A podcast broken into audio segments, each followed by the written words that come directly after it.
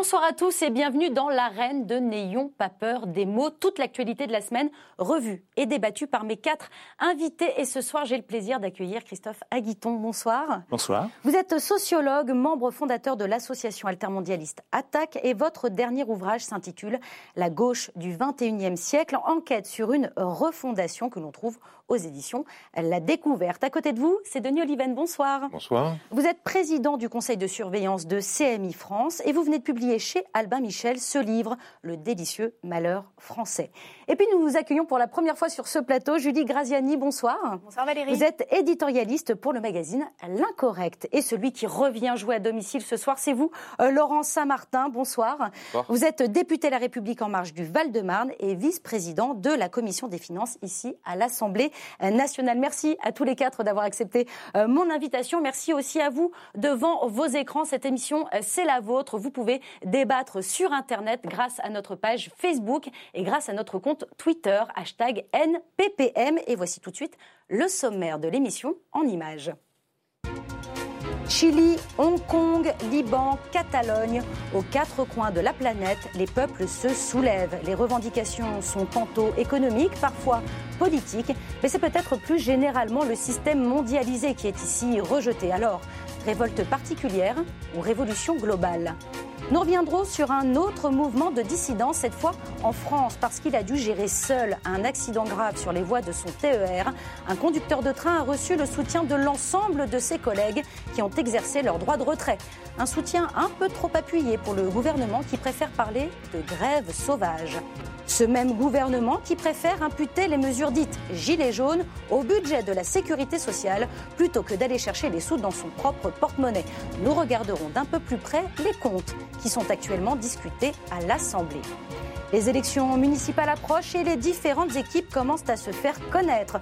Mais il est une liste qui fait polémique aujourd'hui, celle de l'Union des démocrates musulmans de France. Doit-on l'interdire, comme le réclament certains responsables politiques? On y a pourtant cru la semaine dernière, mais non. À huit jours de la date fatidique, on ne sait toujours pas s'il y aura Brexit, deal, no deal ou report. Quand le feuilleton britannique prendra-t-il fin après cinq jours de trêve dans le nord-est syrien, les présidents turcs et russes se sont mis d'accord. Vladimir Poutine se porte garant du départ des Kurdes et renforce ainsi sa position dans la région. La présence russe peut-elle rebattre les cartes géopolitiques dans cette zone? Et si l'Église autorisait les hommes mariés à devenir prêtres Il en est bel et bien question au cours du synode qui se déroule en ce moment même au Vatican. Il se pourrait même que certains mystères reviennent désormais aux femmes. Mes invités me diront s'ils voient en François le pape de l'ouverture. Depuis un an, les agents des impôts ont plus de pouvoir pour lutter contre la fraude fiscale et les résultats sont là. Les redressements ont augmenté de 40% ces neuf derniers mois. Le ministre des Comptes publics en est très fier, mais est-ce suffisant? Et pour terminer l'émission, je vous emmènerai en Gironde où le prochain concert de Bertrand Cantat a été annulé une nouvelle fois sous la pression de certaines associations. Mais pour commencer l'émission, je vous propose de faire un rapide tour du monde des soulèvements. Partout sur la planète surgissent des manifestations, des émeutes, des couvre-feux. Au Chili, on parle économie. À Hong Kong, on parle liberté. Au Liban, on évoque plutôt la politique. En Catalogne aussi. Sur tous les continents, la colère des peuples se fait entendre. En voici quelques fragments. Si on sort aujourd'hui dans la rue, c'est peut-être parce que dans quelques jours, on ne pourra plus le faire. Je viens donc dire non au gouvernement. Tous les Libanais ont une seule revendication. Nous ne voulons plus de vous, les hommes politiques, c'est fini. Le président Piñera est une blague pour notre pays. Je suis fier de manifester. C'est notre façon de faire, c'est notre façon de défendre et de lutter pour nos convictions et pour la liberté. Alors, Christophe Aguiton, je vais revenir tout simplement sur le thème qu'on a donné à, à, cette première partie euh, de l'émission, révolte particulière ou révolution euh, globalisée. Est-ce qu'il est possible, est-ce qu'il est légitime de trouver, de chercher un point commun dans tous ces soulèvements aux quatre coins de la planète? Oui, il y en a. Évidemment, chaque cas est particulier. Il y a des situations politiques et sociales qui relèvent de, des réalités des pays et des continents. Mais il y a quand même des grandes constantes. Toutes ces mobilisations-là, c'est toujours le couple inégalité-démocratie. Hein, et c'est toujours l'un ou l'autre qui l'emporte. Hein. Au Liban, ça va être les deux à la fois. Euh, mhm. La Catalogne, c'est la démocratie, l'idée qu'ils ne pouvaient pas voter pour leur avenir. Euh, en, Bolivie, ça vient de démarrer bientôt, hier, à nouveau la démocratie. bientôt ou peut-être encore, peut-être déjà Le Chili, c'est plutôt les inégalités, mais à nouveau, on va protester. Et la démocratie là, va être une question centrale sur la violence, de la répression, les chars qui rappellent Pinochet. Donc on a toujours les deux. Hein. Bon. Et ça, ça montre que la mondialisation libérale pose problème à cause de ses effets. Parce que les inégalités ne viennent pas de nulle part. Elles viennent strictement de ça du fait qu'on peut avoir du dumping fiscal, euh, qu'on peut avoir des multinationales qui s'imposent tous les droits. Ça produit ces conséquences-là partout, y compris chez nous. Hein. Bon, c'était aussi le cocktail des Gilets jaunes. N'oublions pas une dernière euh, raison de se révolter. Hein. Elle est plus au nord en ce moment, mais elle va, à mon avis, toucher aussi les gens du Sud. C'est le climat. Hein, bon, on a euh, dans tous les pays du Nord maintenant des manifestations monstres. Hein. Ça a été un demi-million à Montréal il y a quelques semaines. On a vu Extinction Rebellion bloquer la place du Châtelet pendant une semaine. Et c'est vrai dans toutes les démocraties du Nord. Et, c'est un mouvement qui est un peu comme l'avant 68, mai 68, ou l'avant mouvement altermondialiste est quelque chose qui a toutes les chances de s'imposer sur la planète dans les années qui viennent. Alors je vais remonter avant même 1968. Est-ce qu'on a un peu le retour, euh, Julie euh, Graziani, de 1848 et le printemps des peuples? C'est un peu ça qu'on retrouve aujourd'hui? Alors non, vraiment, je, je pense pas du tout. Euh, là, à mon sens, on est en plein biais cognitif. Euh, le cerveau humain est configuré pour chercher des explications et des similitudes entre des éléments disparates, et c'est exactement ce qu'on est en train de faire.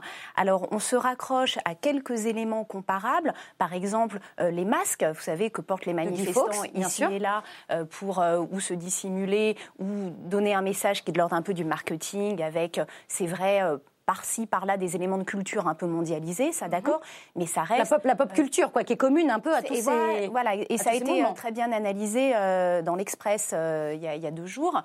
mais voilà, ça reste assez superficiel comme analyse. Maintenant, si vous prenez chacune des révoltes, on est vraiment sur des sujets qui sont tout à fait différents. Au Liban, c'est les difficultés économiques persistantes.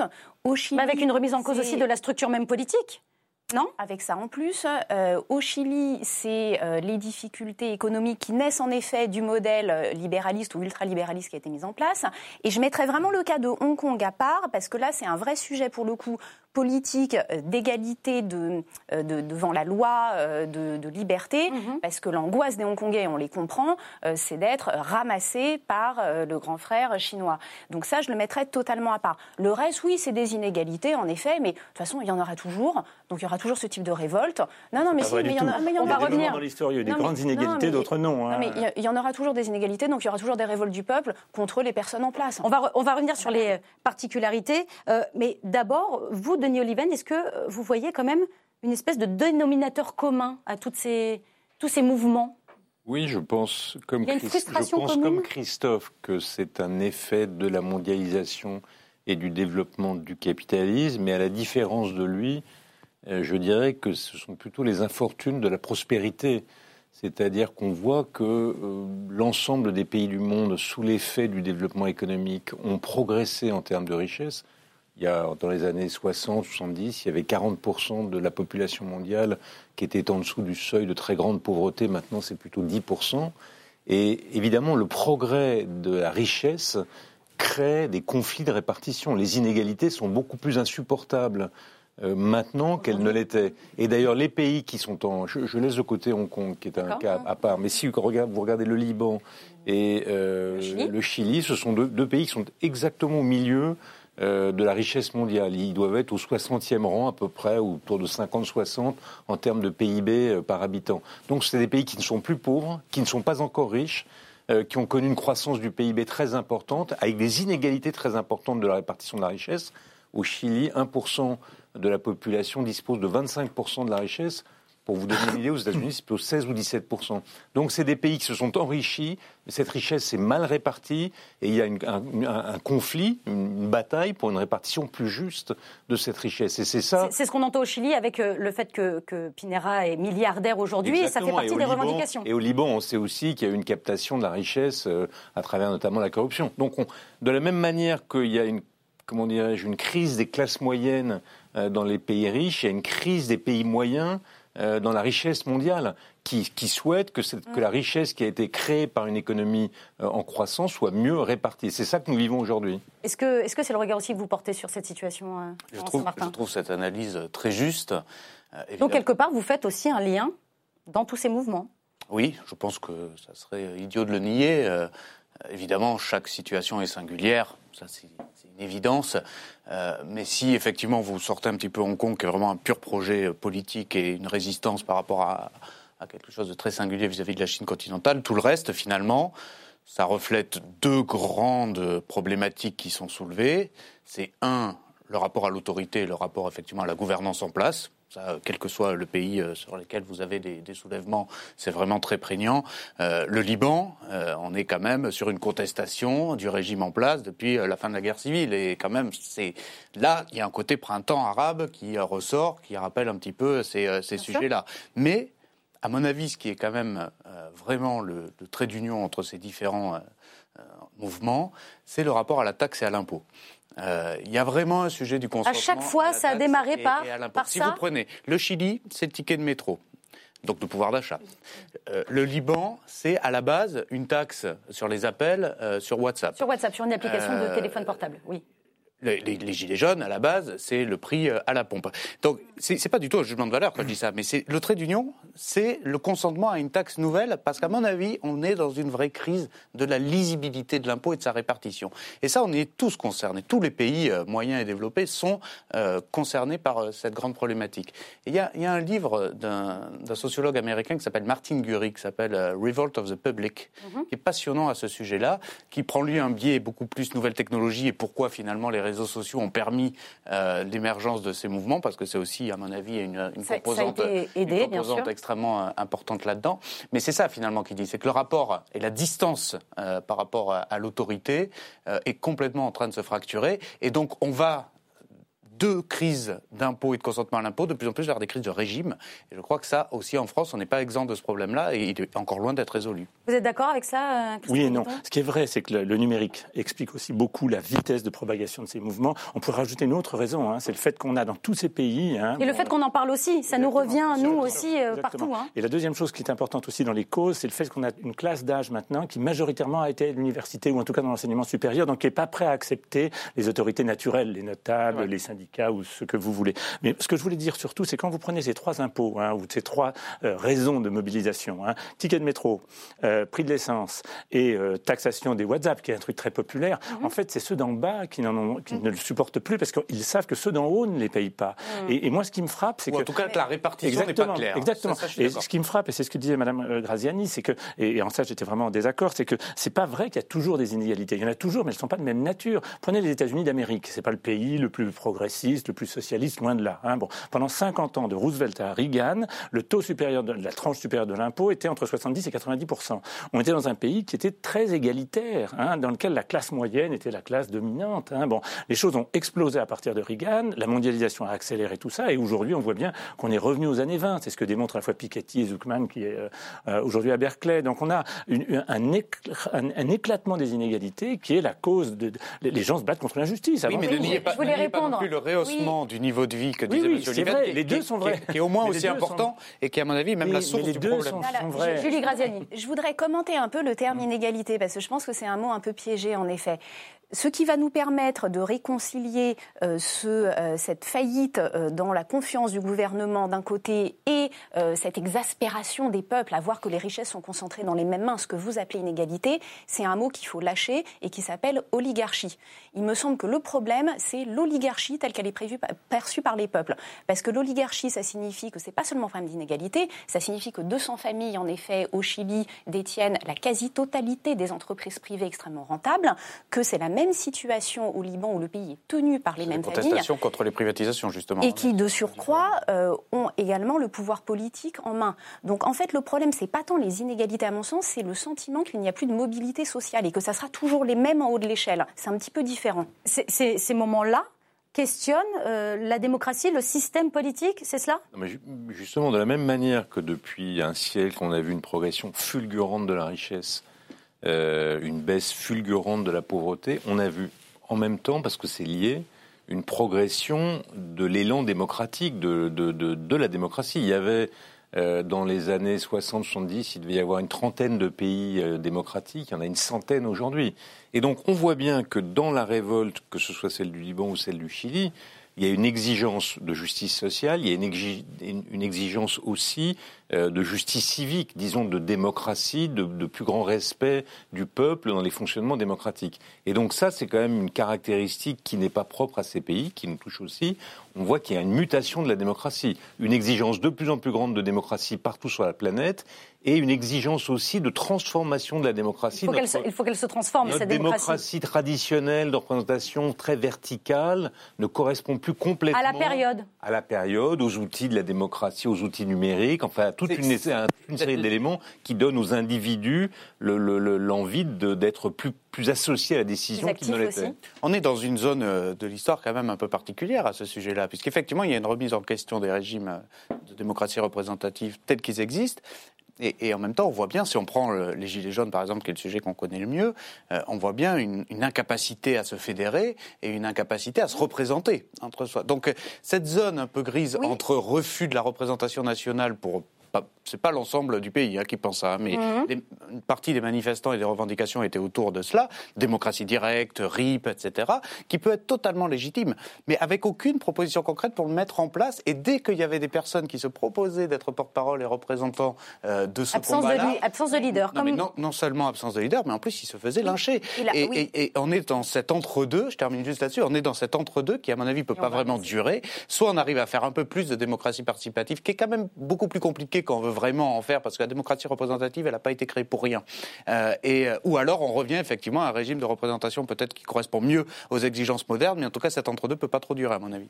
On va parler euh, d'un autre euh, mouvement euh, contestataire, mais cette fois en France. C'est arrivé la semaine dernière. Un accident entre un train et un camion dans les Ardennes a fait 11 blessés. Seul, le conducteur du TER s'est occupé de rassurer les 70 passagers, mais il a également évité une catastrophe encore plus grave en alertant les trains suivants de la situation. Il était seul, comme dans 75% des TER, où le principe d'équipement agent seul s'applique. Pour exprimer leur indignation face au manque de moyens de la SNCF, certains cheminots ont exercé leur droit de retrait. Enfin, tout dépend de la rive sémantique sur laquelle on parle, puisque le gouvernement a choisi, lui, d'évoquer une grève sauvage, un arrêt de travail sans préavis que le gouvernement a décidé de sanctionner. On écoute Édouard Philippe. Mon analyse, celle de la direction de la SNCF, c'est que, à ce moment-là précis, dans le contexte de l'entreprise, quelque chose qui relève du détournement du droit de retrait a été effectué. Nous ne pouvons pas accepter que ce droit individuel de retrait qui existe et que je respecte soit détourné de son objet pour produire un désordre maximal donc, euh, pas de poursuite judiciaire, mais des retenues de salaire allant de 60 euh, à 100 euros. J'ai cru comprendre que euh, Laurent Saint-Martin et Christophe Aguiton n'étaient pas vraiment d'accord sur, sur la question. est-ce que cette, est-ce que cette grève, ce, retrait euh, du, travail était légitime. Vous avez chacun 45 secondes euh, pour défendre euh, votre point de vue. On commence avec vous, Laurent Saint-Martin. Est-ce que c'était légitime? Et Déjà, c'est soit une grève, soit un droit de retrait. Hein. juridiquement, ce ne sont pas du tout les mêmes notions avec les mêmes obligations. Donc, la revendication a été d'utiliser un droit de retrait. Ça n'a pas été en droit le cas. Donc, effectivement, de fait, ce qui s'applique, c'est une grève, on appelle ça sauvage, spontanée, surprise, comme on veut. Mais en tout cas, le droit n'est pas respecté. Ça, c'est factuellement euh, juste. Après, on peut discuter du fond, on peut discuter de la sécurité, euh, effectivement, euh, des conducteurs de train, il n'y a pas de problème. Mais par contre, on n'empêche pas un jour de départ en vacances des centaines de milliers de passagers de pouvoir partir. D'autant plus que ce qui est vraiment ingrat dans cette histoire et injuste, c'est que les plus impactés, c'était ceux qui allaient prendre des Ouigo, et on sait bien que les Ouigo, c'est les, les, billets de train les moins chers et que ce sont les familles les plus modestes qui ont été impactées. Donc moi, je trouve que c'est irresponsable de la part de ceux qui ont fait cette grève. Une grève, il y a des préavis pour pouvoir s'organiser, pour faire des minimums de services public. Et euh, c'est manifestement ce qui n'a pas eu lieu. Sur le gong.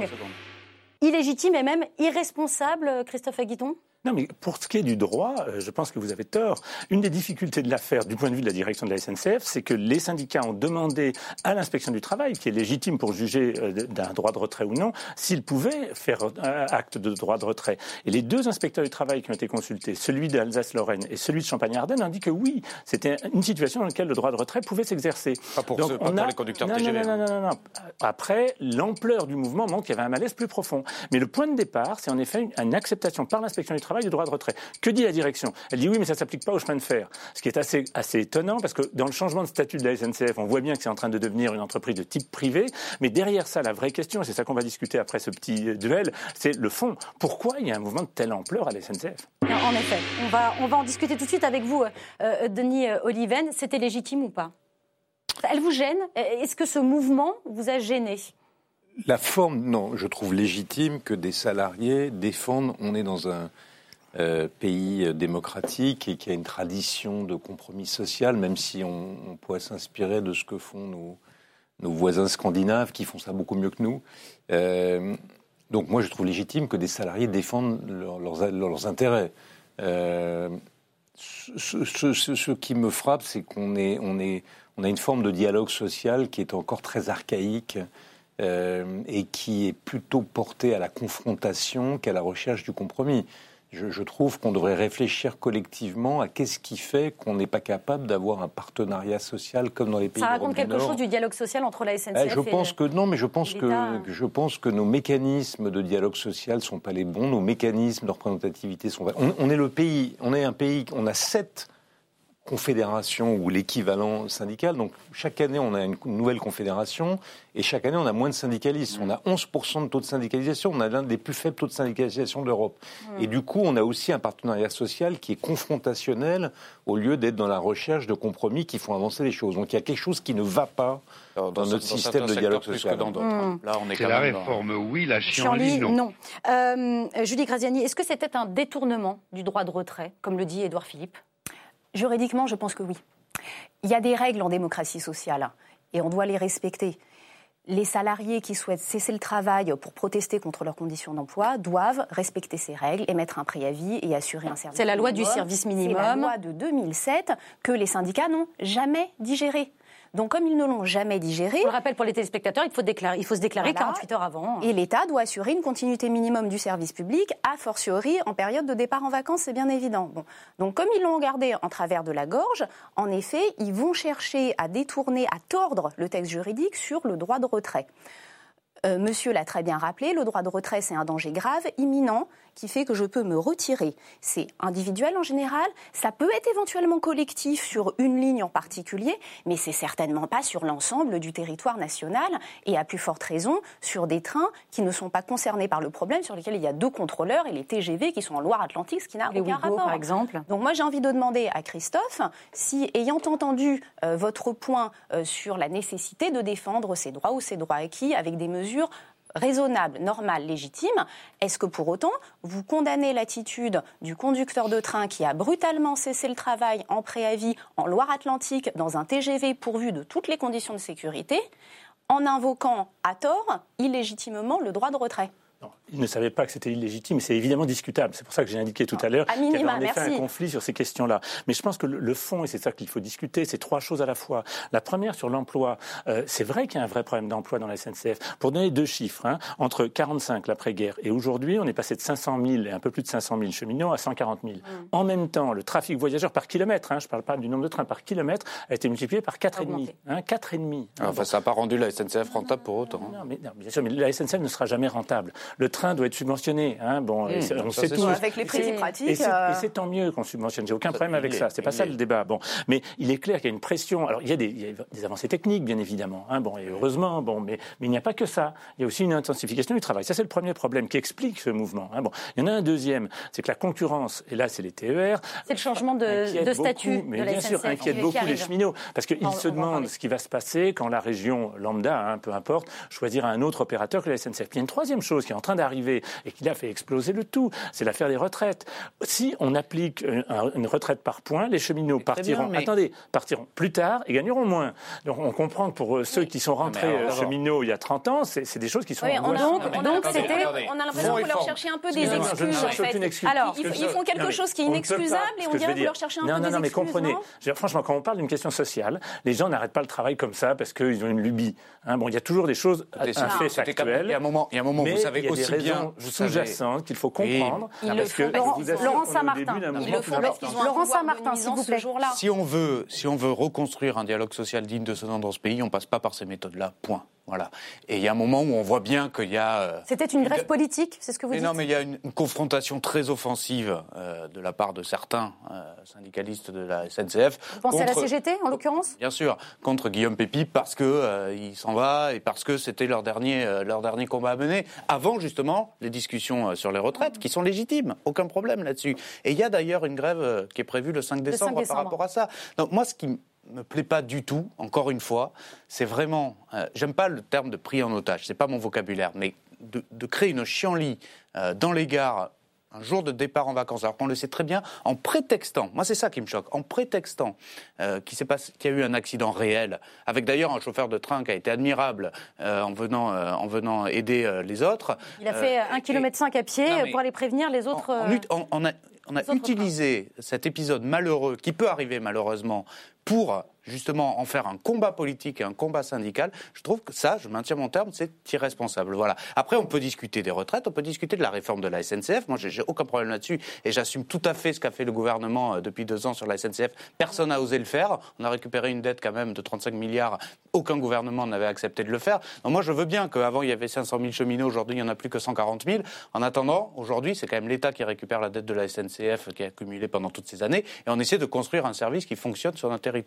Est-ce qu'elle euh, manque un peu de considération, euh, la SNCF, Denis Oliven La SNCF ou c'est personnel moi, j'ai l'impression qu'on est, on est au cœur. Personnel, évidemment. Je fais ça non pas pour faire la publicité du remarquable livre qui s'appelle Le délicieux malheur français et, que, je viens, et que je viens de publier, mais on est au cœur de notre problème. Je pense que euh, on a un problème de construction de notre modèle. Je ne parle pas du tout de notre niveau de protection sociale, de notre niveau de générosité, des acquis sociaux, pas ça mais je pense qu'on a une, construction de notre modèle qui crée entre nous de la division. On voit que des pays du Nord, euh, qui ont le même niveau de dépenses sociales que nous, le même niveau d'acquis sociaux que, sociaux, que nous, un, droit du travail qui n'est pas si différent du nôtre, sont beaucoup plus unifiés, parce que le modèle social qu'ils ont construit est beaucoup plus rassemble la nation au lieu de la diviser.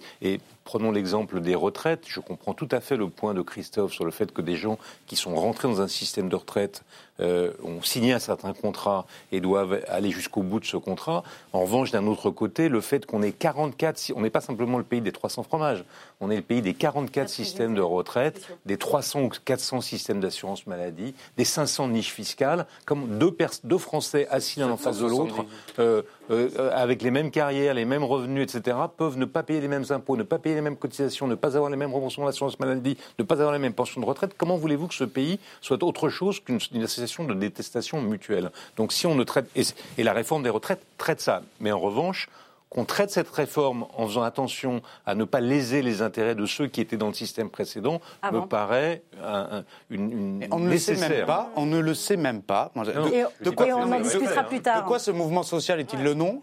Précisément de l'absurdité d'être incapable de dialoguer ensemble. vous vous rendez compte qu'on n'a pas commencé le dialogue sur la SNCF au niveau des retraites On parlait, on parlait du modèle social.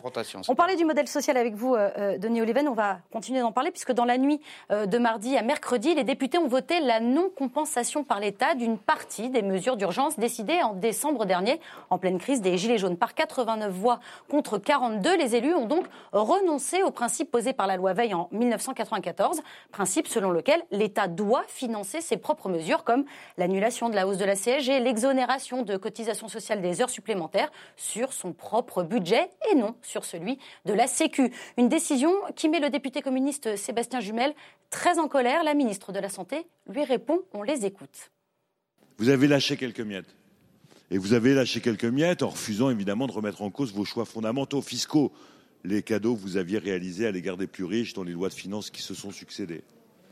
Et comme vous avez refusé tout ça, vous avez dit, bon, on a lâché au peuple, aux pauvres, quelques miettes et on va leur faire payer. Et on va leur faire payer ben, en organisant l'appauvrissement de la sécurité sociale. Certains euh, d'entre vous évoquent des intentions cachées. Je reste tout à fait vigilante à ce que les budgets et les lois concernant la sécurité sociale et le budget de l'État soient séparés. Ah, alors pour être euh, très précis, avec cette non-compensation, mais aussi en, tenant compte des prévisions de croissance plutôt pessimistes pour euh, l'année prochaine, le déficit de la sécurité sociale pourrait atteindre les 5,1 milliards d'euros en 2020. La photo gilet jaune, c'est le message euh, envoyé par le gouvernement, Laurent Saint-Martin? Pas une question de faute, c'est une question d'assumer la politique qui est menée. Point.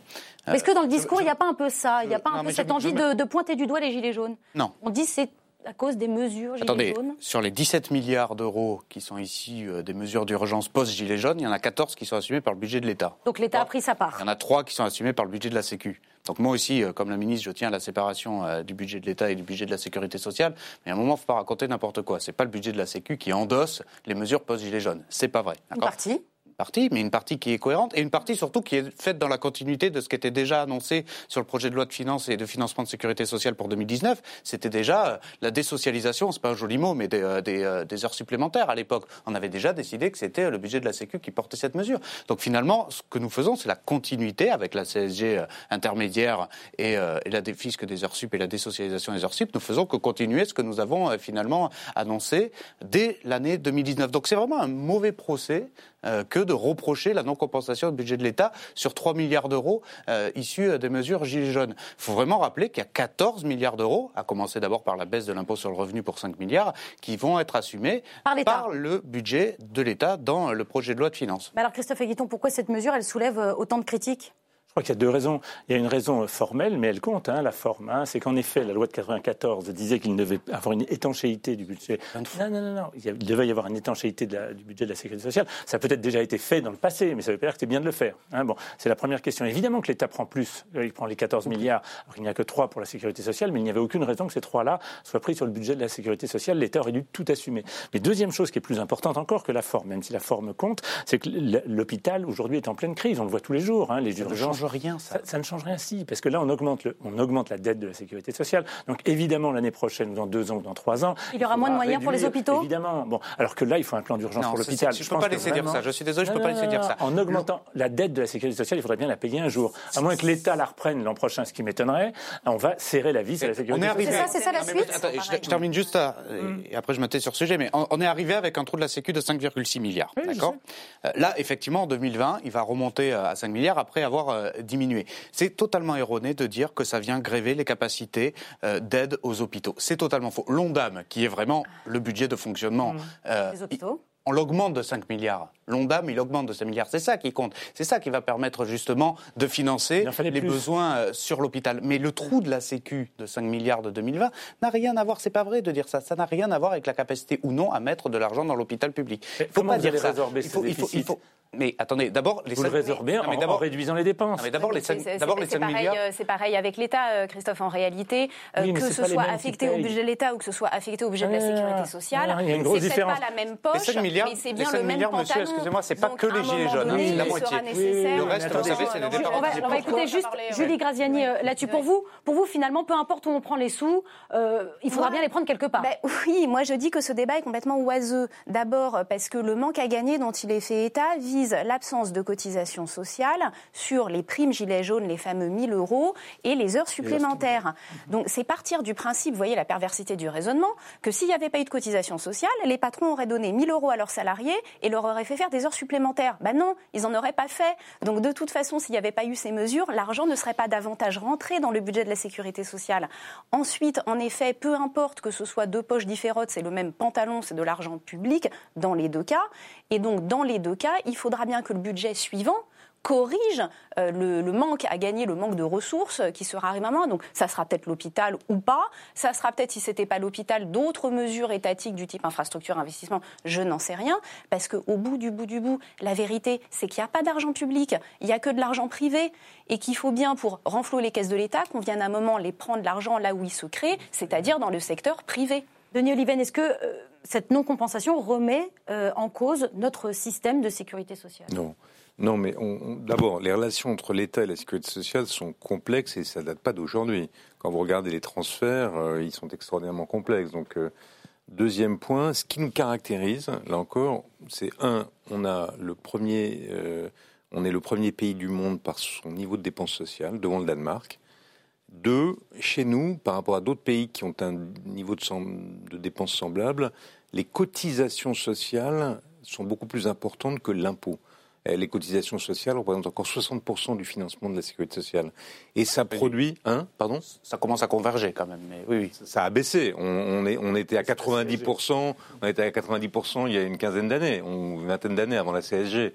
Euh, maintenant, on est à 60%, mais c'est encore 60%. Dans les pays nordiques, en, Scandinavie, euh, les, cotisations représentent peut-être de l'ordre de 20%, 20 à 30%. Euh, et, et, ça a un effet hmm. dont on ne parle pas là, mais qui est très important. C'est qu'on a un système qui est anti-redistributif. Pardon, je m'explique dans un vocabulaire compréhensible.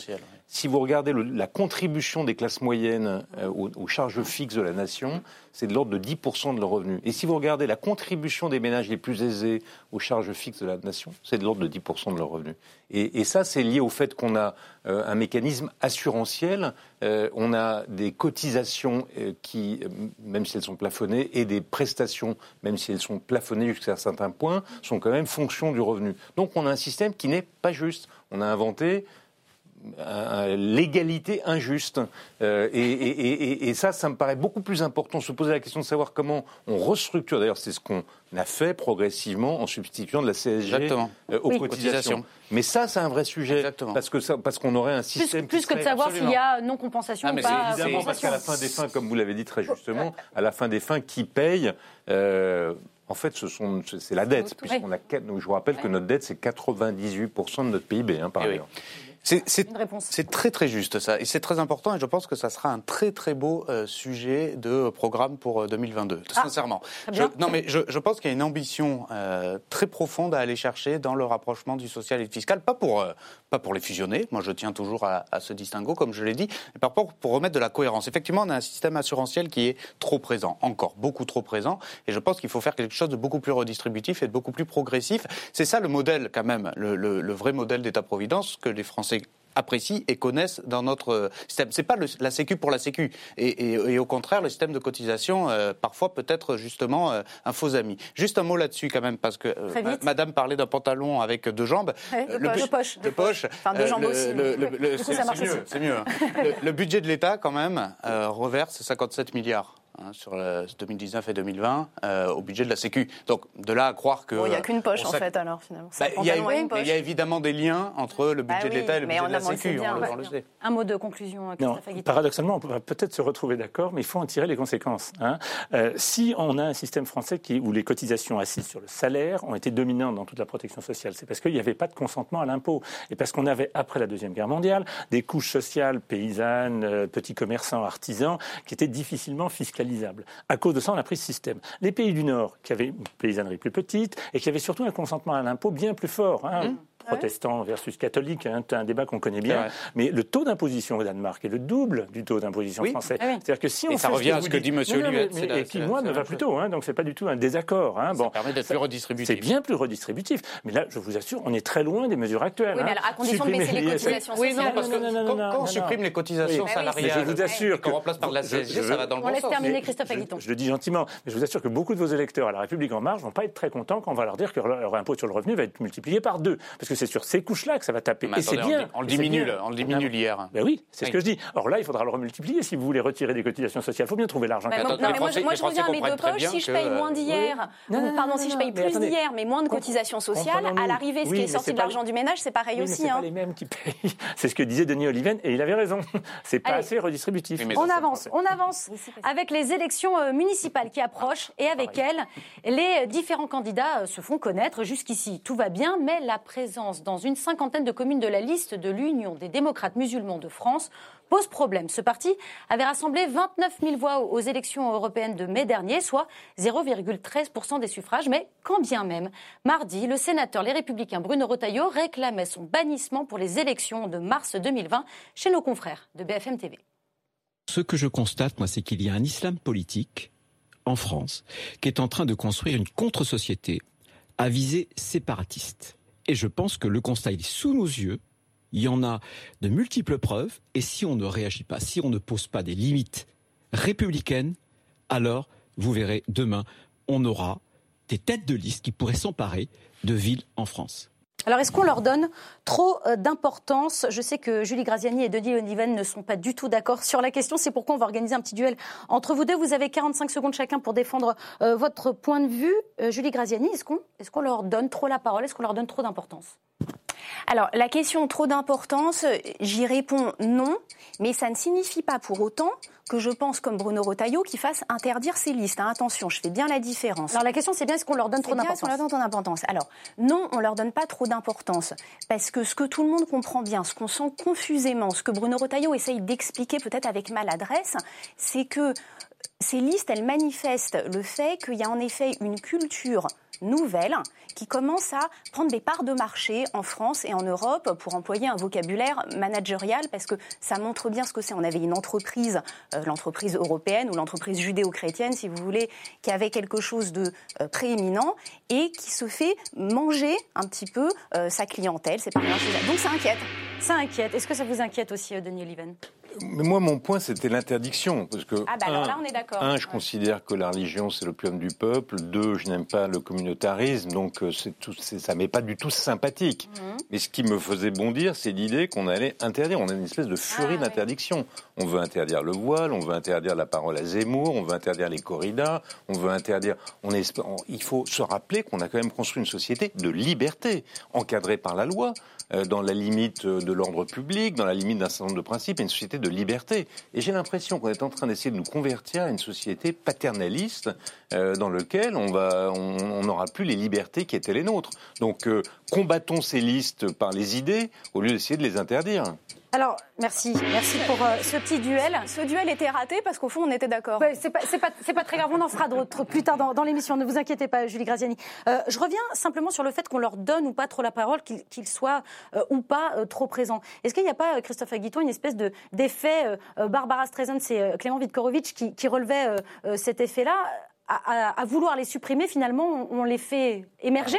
On, leur donne une publicité folle. C'est ça. Rappelons-nous des chiffres. C'est quand même 28 000 votants aux élections européennes. 0,13% des C'est 0,13% de tous les suffrages. Mais même si on, essayait de voir combien il y a de votants chez les musulmans de l'ordre de 3 millions, c'est moins de 1% des musulmans. Hmm. Hein, bon. On est dans un épiphénomène. Hein, bon. Alors, il y a un vrai sujet, mais qui n'est pas celui-là. C'est le fait que les minorités visibles, comme on dit, c'est-à-dire les gens issus de l'immigration, ne sont pas assez présents dans les élections, dans les élus, on n'a pas assez dans les conseils municipaux. Ça change un peu, mais ça change trop lentement. Mhm. on n'a pas la diversité qui est, la force de ce pays ne s'exprime pas suffisamment dans les espaces publics que sont les représentants politiques. Cette diversité ne doit pas passer par ce type de liste. Non, non. Pour moi, bien évidemment, là-dessus, je pense qu'on est d'accord ici. C'est pas par là que ça doit passer. Mais là, on leur donne de l'importance. Et ce qui est quand même assez savoureux, c'est que ça vient de Retailleau. Rappelons-nous quand même que l'UMP avait organisé en 2016 une primaire euh, à droite entre différents candidats, dont Fillon a été le vainqueur. Et on ne se rappelle pas qu'il y avait M. Poisson. Jean-Frédéric Poisson, et, et Jean-Frédéric Poisson est le président du Parti chrétien-démocrate et qui, comme Christine Boutin, la fondatrice de ce parti, défend la chrétienté et le catholicisme comme étendard premier. Bon, c'est son droit, je ne vais pas polémiquer avec M. Poisson, c'est pas le débat, mais c'est ni mieux ni pire, c'est ni mieux ni pire que le petit parti dont on vient de parler. Euh, est-ce que, est que, de toute façon, d'un point de vue juridique, c'est impossible de leur interdire. Euh, d'un point de vue constitutionnel, euh, effectivement. Alors, alors vous, quelle est votre position là-dessus, Laurent Saint-Martin? Ah, moi, je trouve ça complètement idiot de vouloir les interdire, ces listes-là. Je partage totalement ce qui a été dit. Il faut les combattre politiquement. C'est un sujet politique. Moi, je suis un ennemi farouche du communautarisme. Je déteste ça. C'est totalement à l'opposé de mon engagement politique et public. Mmh allons combattre dans les urnes, allons combattre en campagne. Quand, quand Sibeth Ndiaye dit, donc la porte-parole du gouvernement dit, il faut avoir la, plus grande fermeté vis-à-vis de ces listes communautaires. Mais ça veut dire quoi la plus grande fermeté? Non, attendez, il y a deux choses. Les, listes communautaires, effectivement, au-delà du fait que c'est un épiphénomène, peut-être que demain, ça pourrait devenir quelque chose de plus important dans les urnes. D'accord? Donc c'est là où il faut être un peu vigilant quand on dit épiphénomène. Pour l'instant, c'est vrai que c'est très faible. On ne sait jamais ce qui peut arriver. Ça peut devenir quelque chose. De... Mais c'est le projet politique qu'il y a derrière qui m'inquiète. C'est pas le fait qu'il y ait des listes. Vous savez, moi, en, en démocratie, rien ne m'inquiète à partir du moment où on est quand même dans un pays libre et que les opinions peuvent s'exprimer. C'est la seule chose qui m'importe. Et je deviens peut-être minoritaire dans mon propre camp, mais moi aussi j'en ai ras-le-bol euh, de cette petite mode de la censure et de cette petite mode un petit peu de vouloir interdire comme c'est une solution facile dès qu'on a de l'adversité. Moi je suis désolé, quand j'ai de l'adversité, je vais débattre. Et je vais convaincre les citoyens de voter pour moi plutôt que pour les autres. Et a fortiori quand ce sont euh, des communautaristes. Ce qui m'inquiète dans notre pays, c'est pas ces listes. Ce qui m'inquiète, c'est la montée d'un islam politique. Ça, il faut, il faut mettre les mots là-dessus. Ça, ça m'inquiète. Et ça, ça, il faut le battre. Et, et, on, le bat en mettant des mots, en allant dans les quartiers. Moi, je suis élu de Villeneuve-Saint-Georges, je le vois bien, c'est un fléau, c'est dramatique, à commencer par les gens qui se font complètement endoctriner là-dedans. Et ceux qui utilisent la religion à des fins politiques sont mes adversaires.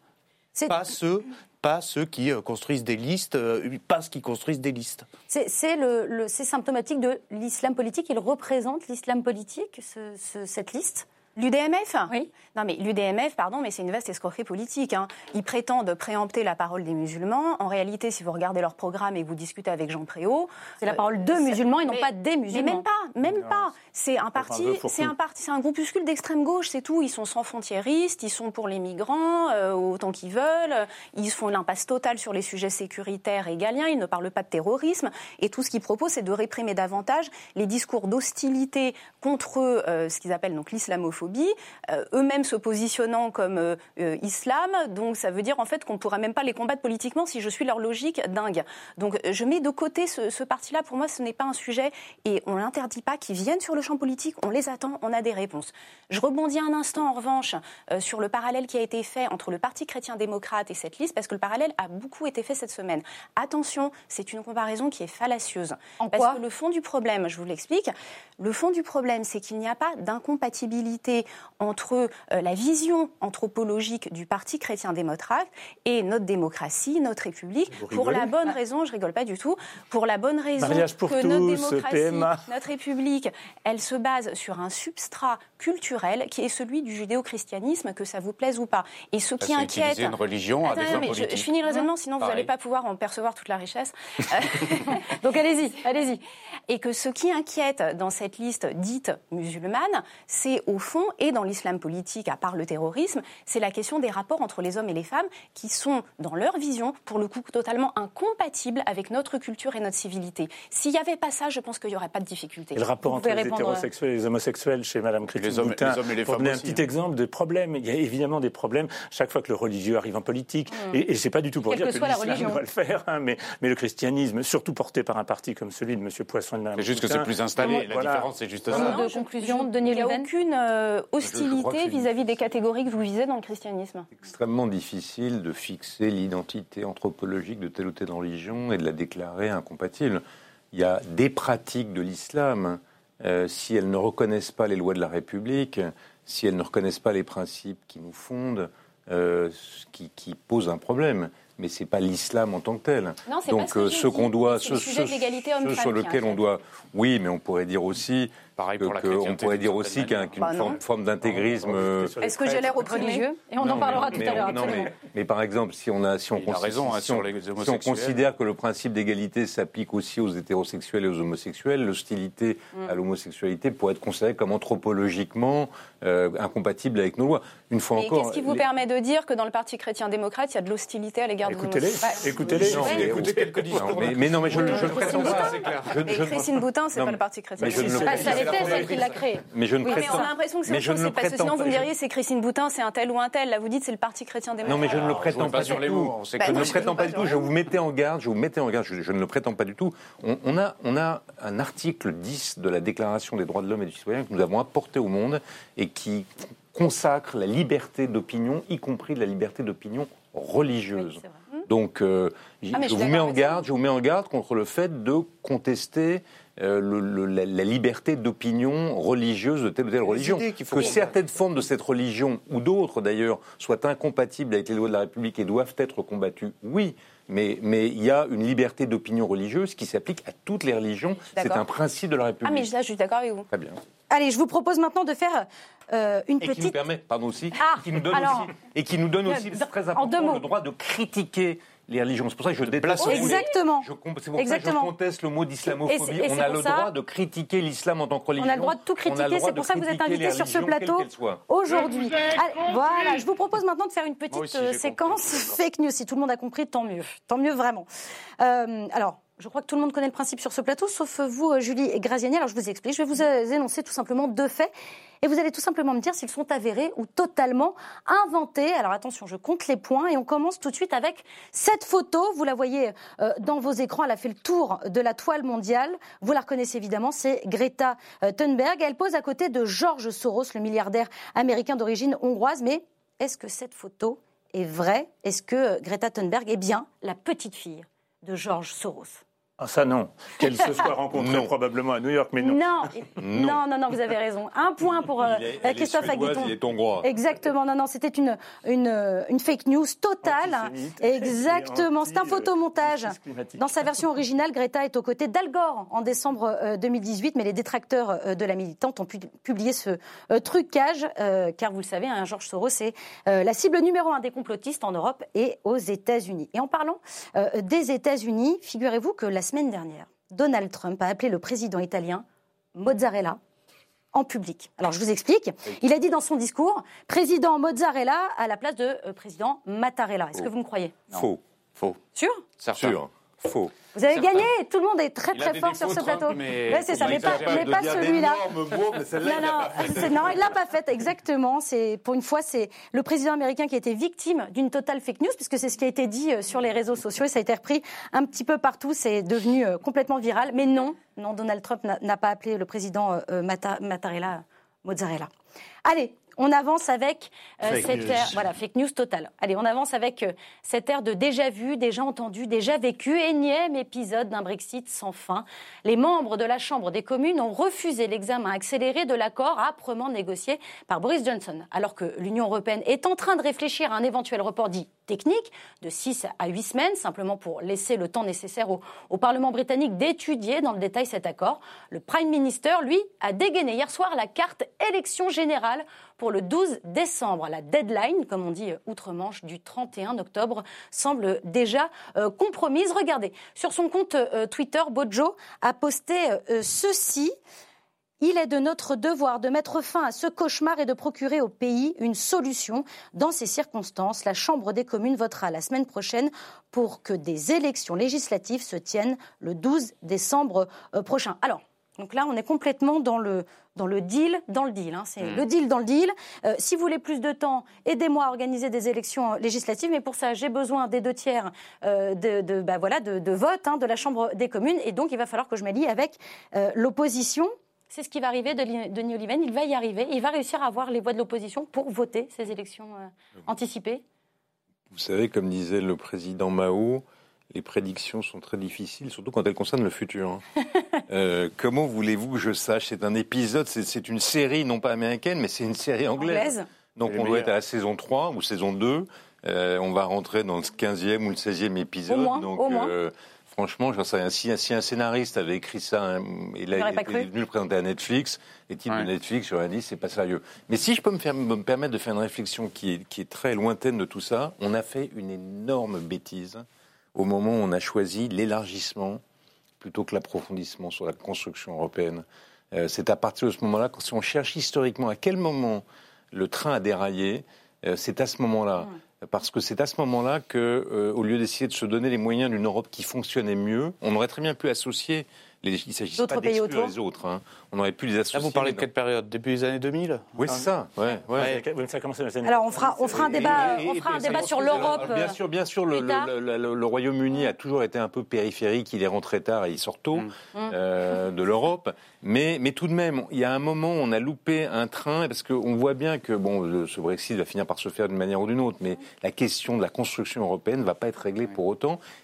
Et, je suis assez pessimiste. Oui, le début d'une fracture. alors que je suis un, profondément euh, favorable à l'Europe, euh, je vois que son système de fonctionnement actuel est, inopérant. Alors, pour revenir vraiment sur le cas euh, du Brexit pur et de la stratégie de Boris Johnson, Laurent Saint-Martin, est-ce que c'est ce qu'il euh, envisageait depuis le début Est-ce qu'il est en train de réussir son coup politique? Non, je ne crois pas. Enfin, je ne suis pas dans sa tête. Je ne crois pas que c'est exactement ce qu'il imaginait. Mais par contre, il peut y arriver de cette manière-là, puisqu'on a quand même passé une étape importante mardi avec, euh, avec effectivement la, euh, la signature de l'accord. Maintenant, il lui faut effectivement une nouvelle majorité pour séquencer et mettre en place justement euh, cet accord euh, avec euh, au préalable l'acceptation par les 27 d'une nouvelle date la plus courte possible, etc. Enfin bref, on est quand même loin d'une issue totalement favorable, mais on n'a jamais été aussi près quand même. Mmh. force est de le reconnaître. Donc voilà, nous ce qu'on demande, c'est assez simple. Il faut que le Royaume-Uni avance maintenant. On a, on a, conscience qu'il va y avoir qu'il va y avoir une nouvelle date très L'Union européenne est l'otage de ce Brexit? Bah, les Britanniques aussi, euh, en premier chef. Les Britanniques, les Européens, les Français, les pêcheurs euh, bretons. Enfin, tout ça est désastreux et dramatique. Euh, je suis d'accord avec un mot du Premier ministre Johnson, c'est le mot cauchemar. Mm. C'est un vrai cauchemar que nous vivons avec ce, avec ce Brexit. Quant juste à la remarque intéressante de, de, de, Denis Oliven sur la construction européenne, c'est assez juste, même si, si on prend un peu de recul et qu'on se remet à cette époque-là, on sortait quand même du succès de l'euro. il y avait quand même aussi, de manière assez compréhensible, une volonté d'un certain nombre de pays, notamment de l'Est, de venir s'intégrer à l'Union européenne. C'est difficile de dire, euh, même si je comprends ce que vous voulez dire, on aurait dû aussi, moi je crois qu'on aurait dû aussi approfondir effectivement dans le dur, et notamment les sujets budgétaires et fiscaux, et on va à ce revenir... moment-là pouvaient, euh, pouvaient être construits. On va revenir sur le Brexit pur. Est-ce qu'on n'est pas tout simplement en train de vivre un, un épisode, Christophe Aguidon, de politique intérieure? C'est juste de la politique intérieure anglaise qu'on est en C'est sûr que c'est ça qui est derrière, hein, ça mm. c'est évident. Ce qui est intéressant quand même, c'est que ça montre le, disons, le, potentiel démocratique du parlementarisme britannique, hein, parce que le Parlement a un pouvoir euh, que beaucoup de députés français envieraient. on en est très loin.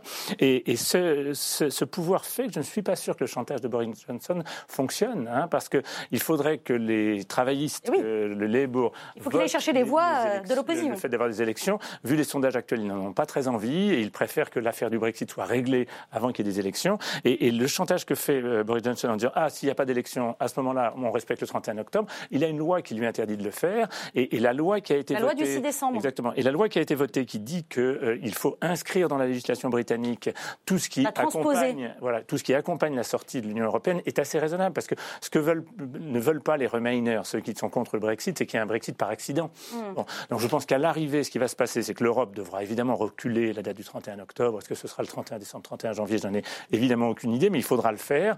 Et après, euh, la question qui restera ouverte, c'est est-ce que Johnson pourra euh, accélérer les choses suffisamment pour qu'il n'y ait pas un retour dans l'opinion publique de l'idée que Johnson il est comme les autres et qu'il ne fait pas le Brexit. Hmm. Euh, Julie Graziani, il va y arriver, Boris Johnson? Ah, moi, je trouve que c'est rondement mené pour l'instant, oui, parce que la date du 31 octobre, finalement, elle a été respectée, pas en sortie, mais au sens obtention d'un accord. Que lui ont dit les députés en quelque sorte On l'a lu en diagonale, ça nous va. Bon, mais après, bien évidemment, c'est un document qui est tout à fait important et qu'il faut relire euh, plus en détail. Donc, son sujet à lui, c'est d'utiliser ça pour obtenir ces élections législatives anticipées dont il rêve depuis plusieurs mois, parce que ça lui permettra d'avoir une majorité plus importante et de conforter sa pérennité lui-même au poste de Premier ministre. Peut-être qu'il les aura ou pas, mais en tout cas, sur le sujet Brexit pur, ça avance bien. Et ça permet surtout d'avancer en deux temps le principe de l'accord, euh, l'accord de oui, global, on va dire, et ensuite sa mise en œuvre avec l'effet préparation qui peut-être avait été trop laissé sur le côté ces derniers mois. Là, s'il a trois mois de plus, ils vont vraiment pouvoir s'organiser pour sortir effectivement. Un mot sur le parlementarisme euh, britannique, parce que il faut aussi qu'on ait en tête que c'est l'une des raisons pour lesquelles cette mise en œuvre effective du Brexit a été aussi complexe, douloureuse, compliquée. Hein. C'est un accord rejeté trois fois. Mais c'est aussi dû au système interne britannique. C'est pas seulement dû à la difficulté de sortir de l'Europe en soi. Mm. Et enfin, puisqu'on y est presque, bah maintenant, il faut vraiment que tout le monde fasse son deuil. Euh, ils sortiront. Mm. Ils sortiront, euh, quoi qu'il arrive, de toute façon. c'est la seule chose qui me paraît à peu près certaine. Mm. On ne sait pas comment. Mais mm. c'est la volonté exprimée par le peuple anglais. Il n'est pas un peu périmé, du coup, ce, référendum? Quelle est la valeur d'un référendum qui a trois ans euh, maintenant? Les sondages montrent qu'il y a peu d'évolution ouais. C'est ça? Public britannique. Donc je pense L'opinion publique est déterminée, en, tout cas majoritairement, il faut, respecter, le... il faut respecter mm. référendum. Je, m'adresse maintenant au capitaine du, 15 de France euh, parlementaire. Est-ce qu'ils seront meilleurs en, rugby demain qu'en Brexit, euh, les Anglais? Bah, moi, je soutiens les Gallois. Ah ouais, bon, d'accord. L'avantage de soutenir ceux qui vous ont battu, c'est que vous pouvez dire que vous avez été battu par les champions. Très bien, très bien. On n'est pas très bon pour sortir le ballon Brexit de la mêlée. Ça, ça c'est sûr. Allez, on avance avec euh, Vladimir euh, Poutine et Recep Erdogan se sont entendus. Cinq jours après la suspension de l'opération militaire turque à la frontière syrienne, le président russe s'est porté garant du retrait des forces kurdes, un accord historique pour Erdogan et des solutions décisives selon euh, Poutine qui voit dans cette alliance la possibilité d'élargir son spectre d'influence dans la région. On l'écoute. Les relations russo-turques jouent un rôle essentiel dans la résolution de tous les problèmes qui se sont posés jusqu'à présent dans la région. Les solutions trouvées sont très importantes et décisives. Elles vont permettre de résoudre une situation grave. Euh, Christophe Aguiton, euh, Poutine est, désormais le seul maître à bord. Pas seul. Hein. Il y a Bachar el-Assad et les Iraniens, euh, il y a, et il y a les Turcs avec mhm. Erdogan, donc ça fait beaucoup de monde. Non, ce qui est dramatique dans cette histoire, c'est que ceux qui payent le prix, c'est le peuple syrien. Hein. Bon, et il y a, du point de vue de, des puissances européennes ou américaines, parce que c'était un peu la même chose, un lâchage qui a commencé très tôt, hein. dès 2011, hein, au moment où la révolution syrienne, qui était une des révolutions arabes, hein, c'était pas évidemment la seule, a été réprimée comme aucune autre ne l'avait été, euh, qu'on a eu un, un, processus qui a été vers le lancement d'une guerre civile, hein, euh, ce qui s'est passé depuis maintenant huit ans. Et, et face à ça, on a vu l'Arabie saoudite et la Turquie soutenir les islamistes, chacun les siens, parce qu'ils n'étaient pas sur les mêmes orientations. Euh, on a vu évidemment Bachar el-Assad être très vite soutenu par les Iraniens, par le Hezbollah, puis un peu plus tard par les Russes. Et euh, il y a eu un, très très grand euh, absent, qui sont les Américains et les Européens, qui n'ont pas soutenu les, manifestants, qui étaient avant tout des démocrates hein, au début, hein, bon, et qui ont laissé la place à l'islamisation de la rébellion, et qui aujourd'hui créent une situation inextricable. Donc ça, c'est pour faire un peu le bilan de toute cette histoire. Mais maintenant, le deuxième lâchage, on a lâché d'abord les démocrates syriens. Ensuite, on lâche les Kurdes, qui étaient quand même ceux qui avaient euh, permis la victoire contre Daesh. Ce qui veut dire qu'il y aura une résurgence de Daesh, ça quoi qu'il arrive. Hein. Bon, je ne pense pas que Poutine arrivera à tout régler, parce que pour reconstruire la région, euh, il faut des fonds qui ne sont pas forcément à la, disposition de, l'État russe actuel. Et puis, il y a une question centrale maintenant pour nous. Qu'est-ce qu'on fait euh, des djihadistes, des, djihadistes, des hommes, sur des place. femmes, des enfants? Et très franchement, la, piste irakienne est évidemment maintenant fermée, ça ne marchera pas. Et à juste titre, ils ont refusé. Je pense qu'il n'y a pas d'autre solution que les rapatrier. Ça ne veut pas mm. dire ne pas les judiciariser, bien évidemment, hein, parce qu'il y a des gens qui ont pas les juger, etc. Mais il y a des enfants euh, qui sont très très jeunes, qui vont euh, subir un hiver épouvantable. C'est des, régions dures hein, au niveau climatique. Et on va prendre les sujets, on va prendre les sujets un à un, euh, Christophe Aguiton. Même si je sais que l'opinion française n'est pas forcément favorable à ça, mais, humainement et politiquement, je ne vois pas ce qu'on peut faire d'autre. Hmm. pour revenir précisément, Julie Graziani, sur le cas Poutine, est-ce que c'est un coup de maître? C'est un, un, bon coup. Non, mais on va pas se mentir, c'est un bon coup l'Amérique décide de se retirer de cette région du monde en considérant qu'il n'y a que des coups à prendre à essayer de régler les problèmes entre les peuples. C'est aussi l'Amérique qui ne veut plus être le gendarme du monde? Absolument. Poutine occupe l'espace laissé vacant à juste titre parce que ça lui permet d'étendre son influence sur une très vaste région qui va de l'Iran jusqu'à la Syrie, c'est-à-dire à peu près l'ancien empire perse. Alors, on craignait qu'il n'y parvienne pas, parce que comme je disais, il n'y a que des coups à prendre. C'est une guerre civile. Les printemps arabes finissent dans les hivers de guerre civile, et qu'il était quand même, c'était une gageure de parvenir à mettre d'accord, même sur des solutions provisoires, tout ce beau monde. À l'arrivée, cet accord permet à la Syrie de récupérer 85% de son territoire, de récupérer 2 millions de ses ressortissants qui étaient passés en Turquie, de soulager donc l'Europe en partie de la menace sans cesse brandie par Erdogan de on va vous envoyer les 2 millions de migrants qui est une menace d'ailleurs assez peu crédible parce que c'est pas parce qu'il y a 2 millions de personnes euh, en Turquie qu'elles ont forcément envie d'aller toutes en Europe. Je referme la parenthèse, mais ça fait trembler l'Europe en tout cas, mhm. un peu bêtement, mais néanmoins c'est ça. Et euh, Poutine redevient celui avec qui il faut parler et avec qui il faut compter. Moi, je regrette comme vous le retrait de l'influence européenne, le retrait même de l'influence française. Non, européenne. Moi, ça m'intéresse pas que les Américains aient particulièrement de l'influence sur une région du monde. Hmm. En revanche, comme française et comme européenne, j'aimerais qu'on ait davantage d'influence. J'aimerais qu'on soit nous aussi à la table des négociations. Penser qu'on avait un mandat de protectorat sur ces pays il y a une soixantaine d'années et qu'on n'est aujourd'hui plus rien, effectivement, ça signe la décroissance de l'influence française. Et je peux que m'en désoler. Euh, Denis Oliven, est-ce que euh, dans cette affaire, Vladimir Poutine nous apparaît comme l'homme raisonnable de la situation ah, avant de vous répondre, je voudrais vous dire que je suis mais révolté par ce qui se passe, révolté par le sort qu'on fait aux Kurdes. Hier, je discutais avec un jeune officier français qui a été en OPEX, l'officier d'un régiment de cavalerie parachutiste, qui a été en OPEX en Syrie, et qui me disait qu'il était écœuré. Comme beaucoup de généraux américains aussi. Il était écœuré à l'idée que qu'on avait lâché les Kurdes qui ont donné 11 000 des leurs dans le combat contre Daesh et qu'on a lâché en race campagne. C'est non seulement une imbécilité stratégique, on le voit avec la résurgence de Daesh, mais c'est un crime moral commis par les Américains, mais l'abstention des pays européens euh, contribue... L'Europe a une dette morale envers les, les bah, Bien sûr. Alors j'ai vu que euh, l'Allemagne avait proposé une zone de protection internationale. Euh, c'est le minimum minimorum. Euh, je trouve que ça sera une tâche cette histoire sera une tâche sur notre génération. Euh, parce qu'on a, on a, laissé. il faut savoir que le Rojava, les, les Kurdes, euh, c'est la seule enclave, la seule zone à peu près démocratique, respectueux des droits humains euh, dans, dans, cette zone et on les a lâchement abandonnés. Et, et, on laisse cette zone à qui? À Poutine, grand démocrate, à Bachar, grand démocrate, à Erdogan, grand démocrate, euh, allié avec les Irans, dont on aime évidemment euh, le, système libéral.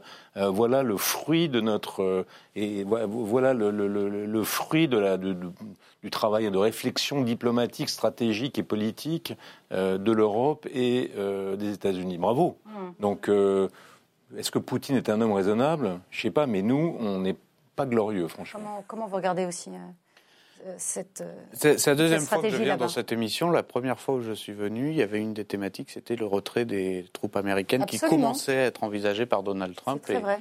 J'avais dit à l'époque justement euh, qu'il y avait un très très gros danger pour les Kurdes. Et c'est ce qui s'est passé.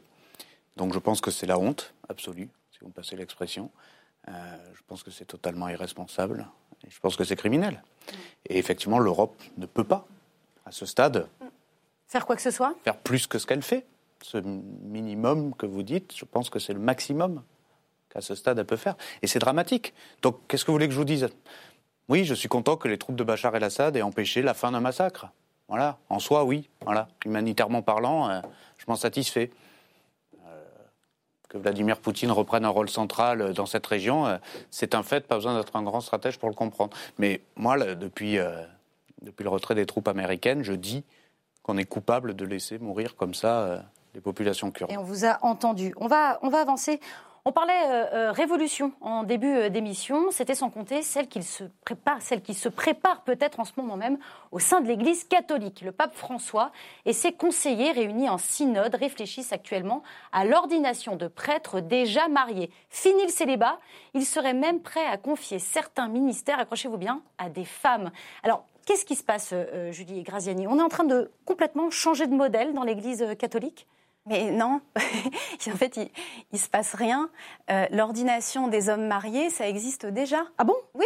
Ah bah alors expliquez-nous parce que alors. oui, oui. Non, mais c'est pour ça. Enfin, c'est toujours intéressant en fait de voir comment un micro événement devient quelque chose. Alors c'est pas un micro-événement, c'est quand même un synode au Vatican. non, mais Il y a beaucoup de communication qui est faite aussi là-dessus. 185 euh, personnes, je crois, du Vatican qui réfléchissent à ces questions-là. Le synode, c'est un événement très important. Voilà. Mais dans ce synode qui traite du sujet de l'Amazonie et de tout un tas d'autres sujets, il y a un micro-sujet ah, qui s'appelle la possibilité pour des hommes euh, mûrs, responsables, respectés dans leur communauté et leur, leur village, mmh. d'accéder à la prêtrise sur place. Et c'est ça, en fait, qui devient euh, comme un événement, comme si l'Église allait euh, nous sortir un scoop. Mais parce Ça révèle simplement la manière dont notre mentalité contemporaine envisage le mariage des prêtres. Ça leur paraît, le célibat leur paraît quelque chose de tellement dingue qu'ils se disent. Ah, vous dites que ça existe déjà. moi, je, pardon, j'y connais rien du tout en religion euh, catholique, mais du coup, c'est le cas. C'est-à-dire que. Oui, alors je, reviens un petit peu en arrière. ça existe déjà dans un cas de figure pour l'Église catholique de rite latin, ah. donc celle qu'on connaît euh, en Europe et en France. C'est le cas où des pasteurs anglicans déjà mariés, puisque les pasteurs, eux, se marient couramment, comme vous le savez, reviennent à la prêtrise catholique. Ceux-là restent mariés, ce sont des prêtres mariés. Donc. Ensuite de quoi Les prêtres mariés existent aussi chez les catholiques de rite gréco-orthodoxe depuis des millénaires, depuis très très longtemps. Donc en soi, c'est pas du tout un sujet. Donc je dis pourquoi ça devient tout à coup un sujet Parce que parce qu'on n'en connaît pas beaucoup quand même des vous prêtres. C'est pas beaucoup bien sûr. Parce que le célibat des prêtres paraît quelque chose de tellement inouï, de tellement à l'inverse de notre modalité contemporaine, qui fait de la sexualité l'alpha et l'oméga de l'épanouissement personnel, qu'on se dit ah il va se passer quelque chose à plus vaste échelle. Et la deuxième raison pour laquelle ça vous titille, c'est parce que il y a toujours cette idée euh, en vertu de laquelle on va prendre un nouveau droit, on va réclamer quelque chose. Et, c'est perçu sur ce mode-là. voyez Donc c'est comme si, ah, on va octroyer un nouveau droit aux prêtres, d'abord sur la base d'une exception, avec pour vision de la généraliser. Mais ça, c'est la mentalité contemporaine, c'est pas du tout notre mentalité à nous. D'accord. Comment vous regardez euh, les choses? C'est la fin du, célibat alors pour les? Enfin, moi, j'en connais pas hein, des, des curés. Je suis, suis pas un spécialiste S, Vatican et S catholicisme. Mais euh, ce qui, moi, me frappe, c'est d'abord, évidemment, il y a un problème de recrutement. Hein, qui a envie aujourd'hui d'être prêtre euh, et célibataire à vie pas beaucoup de monde. Donc en effet, il y a une difficulté pour l'Église de trouver des prêtres. Ça, c'est un premier problème qui existe chez nous aussi, hein, qui est pas Vous savez que si on les paye 15 000 balles, on en trouvera légion aussi. Hein, mais... Et, ils auront des maîtresses à côté. mais, ce que je veux dire par là, c'est que... Ils ne sont pas attirés par l'argent, normalement. Et par la sexualité non plus, figurez-vous, c'est inouï. Deuxième chose, c'est le célibat des prêtres est une affaire relativement récente. C'est de l'ordre du millénaire. C'est la réforme grégorienne, c'est le XIe siècle. Hein. Avant, les prêtres n'étaient pas célibataires. Et en effet, toutes les églises d'Orient euh, chrétiennes ont continué dans cette. Comme, les protestants, les anglicans, etc. Mais ce qui, moi, m'amuse sur le plan euh, euh, du débat politique, puisque c'est plutôt ça qui Dont il est question ici, absolument. Christophe C'est le fait qu'on accuse souvent, par exemple, la religion musulmane d'être inégale dans son rapport entre les hommes et les femmes, ce qui est vrai par ailleurs. Hein. Il y a des tas de choses critiquables dans la, question de l'héritage et toute une série d'autres choses. Mais regardons le, catholicisme. L'Église catholique est, la religion la plus misogyne au monde. On a aujourd'hui dans, dans, le judaïsme des, des rabbines, on ne dit pas rabbines, on des dit rabbins, des rabbins femmes, bien sûr. Delphine Orviller, par exemple, fait des choses absolument remarquables. J'ai beaucoup d'admiration pour elle. Et on a maintenant des femmes imams qui commencent à être en France, euh, et, c'est très bien. Mais la seule religion qui interdit aux femmes d'être prêtres, c'est ou d'être. Non, mais c'est pas qu'on interdit. Christophe, le, votre description est exacte, rigoureusement factuelle, exacte. Le problème, c'est que vous interprétez des différences en termes d'inégalité. Entre... Non, non, non, non de misogynie. Pas d'inégalité, de misogynie. C'est-à-dire qu'on interdit aux femmes. Mais ça ne veut pas dire que je suis moins bien qu'un homme. Non, non, mais on, interdit aux femmes. Mais c'est pas qu'on d'avoir le même statut. qui sont autorisés aujourd'hui dans à peu près toutes les religions, y compris l'islam. Mais c'est pas. Donc on voit quand même que là, il y a quelque chose d'assez amusant. C'est pas qu'on interdit, c'est que c'est comme ça. Vous voyez, je me ah sens ni mis sur le côté, ni ni euh, euh, dévalorisé, ni rien du tout. Je dis, c'est ça ce que je disais, vous êtes dans cette mentalité de il faut des nouveaux droits, il faut qu'on ait droit à quelque chose. Je réclame, je réclame. Mais non, réclame pas, nous, ça nous va très bien, en fait. je connais des catholiques femmes qui trouvent absolument révoltante cette pratique de l'Église catholique. Révoltante, qui, vraiment. Qui est misogyne, disons les mots. Enfin, je vois pas d'autres mots possibles. Denis Leven, comment vous regardez, euh, comment vous regardez cette évolution possible L'extérieur. c'est ça, de l'extérieur de, l'Église catholique. Mais moi, je suis libéral, vous l'avez compris. Hum donc si les catholiques veulent déterminer des règles dont ils sont heureux, euh, je me souviens d'avoir lu les confessions de Saint Augustin euh, et d'avoir compris qu'est-ce qui motivait, ce qui peut motiver le célibat sacerdotal. Moi, je n'ai aucun problème. Dès lors que c'est un choix libre de gens libres, ils font ce qu'ils veulent. Mm. Je suis assez sensible à ce que dit Christophe, à la, misogynie du fait que la prêtrise soit réservée aux hommes. Euh, aux hommes. Ça n'est pas le même dans ce synode, elle, pourrait seulement atteindre le, le, grade de diacre. Ce n'est pas le seul fait du, du, catholicisme, hein, mais, euh, mais en tout cas. pas de la misogynie. Enfin, alors c'est quoi en tout cas, ça vient, euh, non, mais, mais, bon, en tout cas, moi, moi, ça, me, ça si, si, ça leur va, ça me va, aussi. Voilà. Alors, vous allez répondre un, un petit mot de Laurent Saint-Martin et vous allez répondre. Oui, non, mais c'est pas parce que je m'appelle Saint-Martin, effectivement, que j'ai un, certain niveau d'expertise. Très bien, très très bien. C'était bien, était très bien placé, tout à fait. Non, l'Église s'occupe d'elle-même. Ouais. Voilà. Bon. Bon, parfait. Voilà. Non, mais exactement. Non, vraiment, ce sera, ce sera, vraiment, il y, a, y, y, a probablement effectivement euh, beaucoup de choses à repenser, à moderniser au sein de l'Église, mais c'est leur problème, voilà. pas celui du législateur. Non, je, ce sera votre conclusion aussi Non, ma conclusion, c'est que si Jésus avait été une femme, c'est des femmes qui seraient prêtres et pas des hommes. Il se trouve qu'historiquement, c'est pas le cas, donc on sait qu'elle est là-dessus. En effet, c'est notre problème. Vous avez raison. Moi, je tiens pas spécialement à ce qu'il y ait beaucoup de prêtres mariés, parce que plus de prêtres mariés, ça veut dire aussi plus de prêtres adultères, plus de prêtres cocus et plus de prêtres divorcés. Ah, alors je vois pas ce qu'on y gagnerait. Ils seront ravis de, de l'apprendre. Très bien. Allez, on va, on va avancer sur cette vision euh, euh, des, des, prêtres. Euh, on va avancer tout de suite. Et du mariage. Et, exactement. vision du mariage. Absolument. Allez, grosse fierté du côté de Bercy. Le ministre de l'Action et des Comptes Publics se targue d'un taux de recouvrement en hausse. les nouvelles procédures ont, ont, permis aux agents des impôts de traquer plus facilement les fraudeurs. mais ces mêmes agents s'inquiètent de la baisse de leurs effectifs. D'où ce titre du journal Libération. Darmanin affiche sa satisfaction. Les agents euh, du fisc euh, s'inquiètent. Euh, Denis Oliven, pour la première partie du, titre, est-ce que c'est fini la fraude en France aujourd'hui? Non. Ah. La fraude en France, c'est pas fini, ni ailleurs d'ailleurs. Chaque fois qu'il y a un système, il est fraudé. Mm. Mais qu'on progresse dans la lutte contre la fraude, oui, manifestement. Et c'est plutôt une bonne chose, parce que le recouvrement de l'impôt, on a un taux d'imposition très très élevé. Euh, si par ailleurs on pouvait euh, éviter les fuites dans le dispositif, ce serait mieux. Euh, ça nous permettrait peut-être à la fin de baisser un peu le niveau d'imposition. Hmm. Donc oui. Laurent Saint-Martin, vous aussi, vous félicitez Bercy et Gérald Darmanin pour son travail? Oui, les agents publics, hein, qui font quand même ce travail-là, de la DGFIP, il ne faut pas l'oublier, et de la douane aussi. On oublie trop souvent les douaniers euh, dans leur mission fiscale. Oui, c'est bien, parce qu'on fait le premier anniversaire d'une loi très importante euh, qui n'a pas été assez relayée, qui est la loi justement anti-fraude. Absolument. Avec, des avancées majeures, l'ouverture effectivement du verrou de Bercy, qui était euh, réclamé par notre majorité. le, ce qu'on appelle le plaidé coupable fiscal, qui permet justement d'aller faire de la transaction. De négocier une amende procès. De transiger, c'est quelque chose d'assez anglo-saxon et d'assez peu français, mais qui fonctionne très bien. C'est comme ça d'ailleurs qu'on a, récupéré, de l'argent. Google notamment. Euh, et, euh, ah oui, tout à fait avec Google. Et, force est de constater que les résultats sont là. Plus Une amende de 500 millions d'euros, hein, c'est ça si je dis pas de. Absolument, plus 1,6 milliard sur, euh, sur 9 mois, ça porte ses fruits, ça fonctionne. Il y a aussi des investissements dont on ne parle pas beaucoup, qui sont des, investissements dans ce qu'on appelle le data mining, c'est-à-dire le meilleur ciblage informatique avec, avec des lacs de données. Là-dessus, l'État met beaucoup d'argent à travers un fonds qui s'appelle le Fonds euh, euh, pour la, transformation de l'action publique, euh, le FTAP. Et ça, ça fonctionne très bien. C'est des beaux investissements qui sont mis sur la table justement pour permettre non seulement de, mieux recouvrer, mais de beaucoup mieux cibler en amont. C'est ça, en fait, le vrai progrès dans la, dans la fraude fiscale. Ça marche, ça porte ses fruits, mais je suis d'accord avec Denis Oliven. il y a encore de la fraude et malheureusement, je crois qu'il y en aura toujours. Qu'est-ce qu'on qu'est-ce qu'on fait pour lutter alors contre la, fraude, sociale aussi Julie Graziani. Il faut quand même dire que ce bon résultat tient en grande partie à cette fameuse amende Google qui revêt un caractère exceptionnel. Alors bien sûr, on les félicite d'avoir fait aboutir le dossier, mais il est vraisemblable que l'année prochaine, le taux de recouvrement va mécaniquement chuter. Moi, il me semblait, mais il est peut-être un peu trop tôt pour euh, l'affirmer, que euh, la fin du verrou de Bercy aurait plutôt tendance à limiter l'efficacité du recouvrement des impôts. Il me paraissait logique que des gens qui avant souhaitaient éviter une procédure pénale toujours infamante eh ben, sortent davantage le portefeuille euh, pour régler ça avec l'administration. Voilà, c'était le fameux verrou de Bercy. on, on tractait un peu à huis clos, pour le dire simplement. Hein. C'est possible aussi. Et puis c'est vrai que pour l'opinion publique, c'était un peu inaudible parce que ça donnait l'impression que les fraudeurs allaient s'arranger un peu sur le côté avec les agents publics et qu'il n'y avait pas d'infamie sociale attachée à ça. Mm. de toute façon, façon, le principe des poursuites fiscales est tempéré par ce plaidé coupable.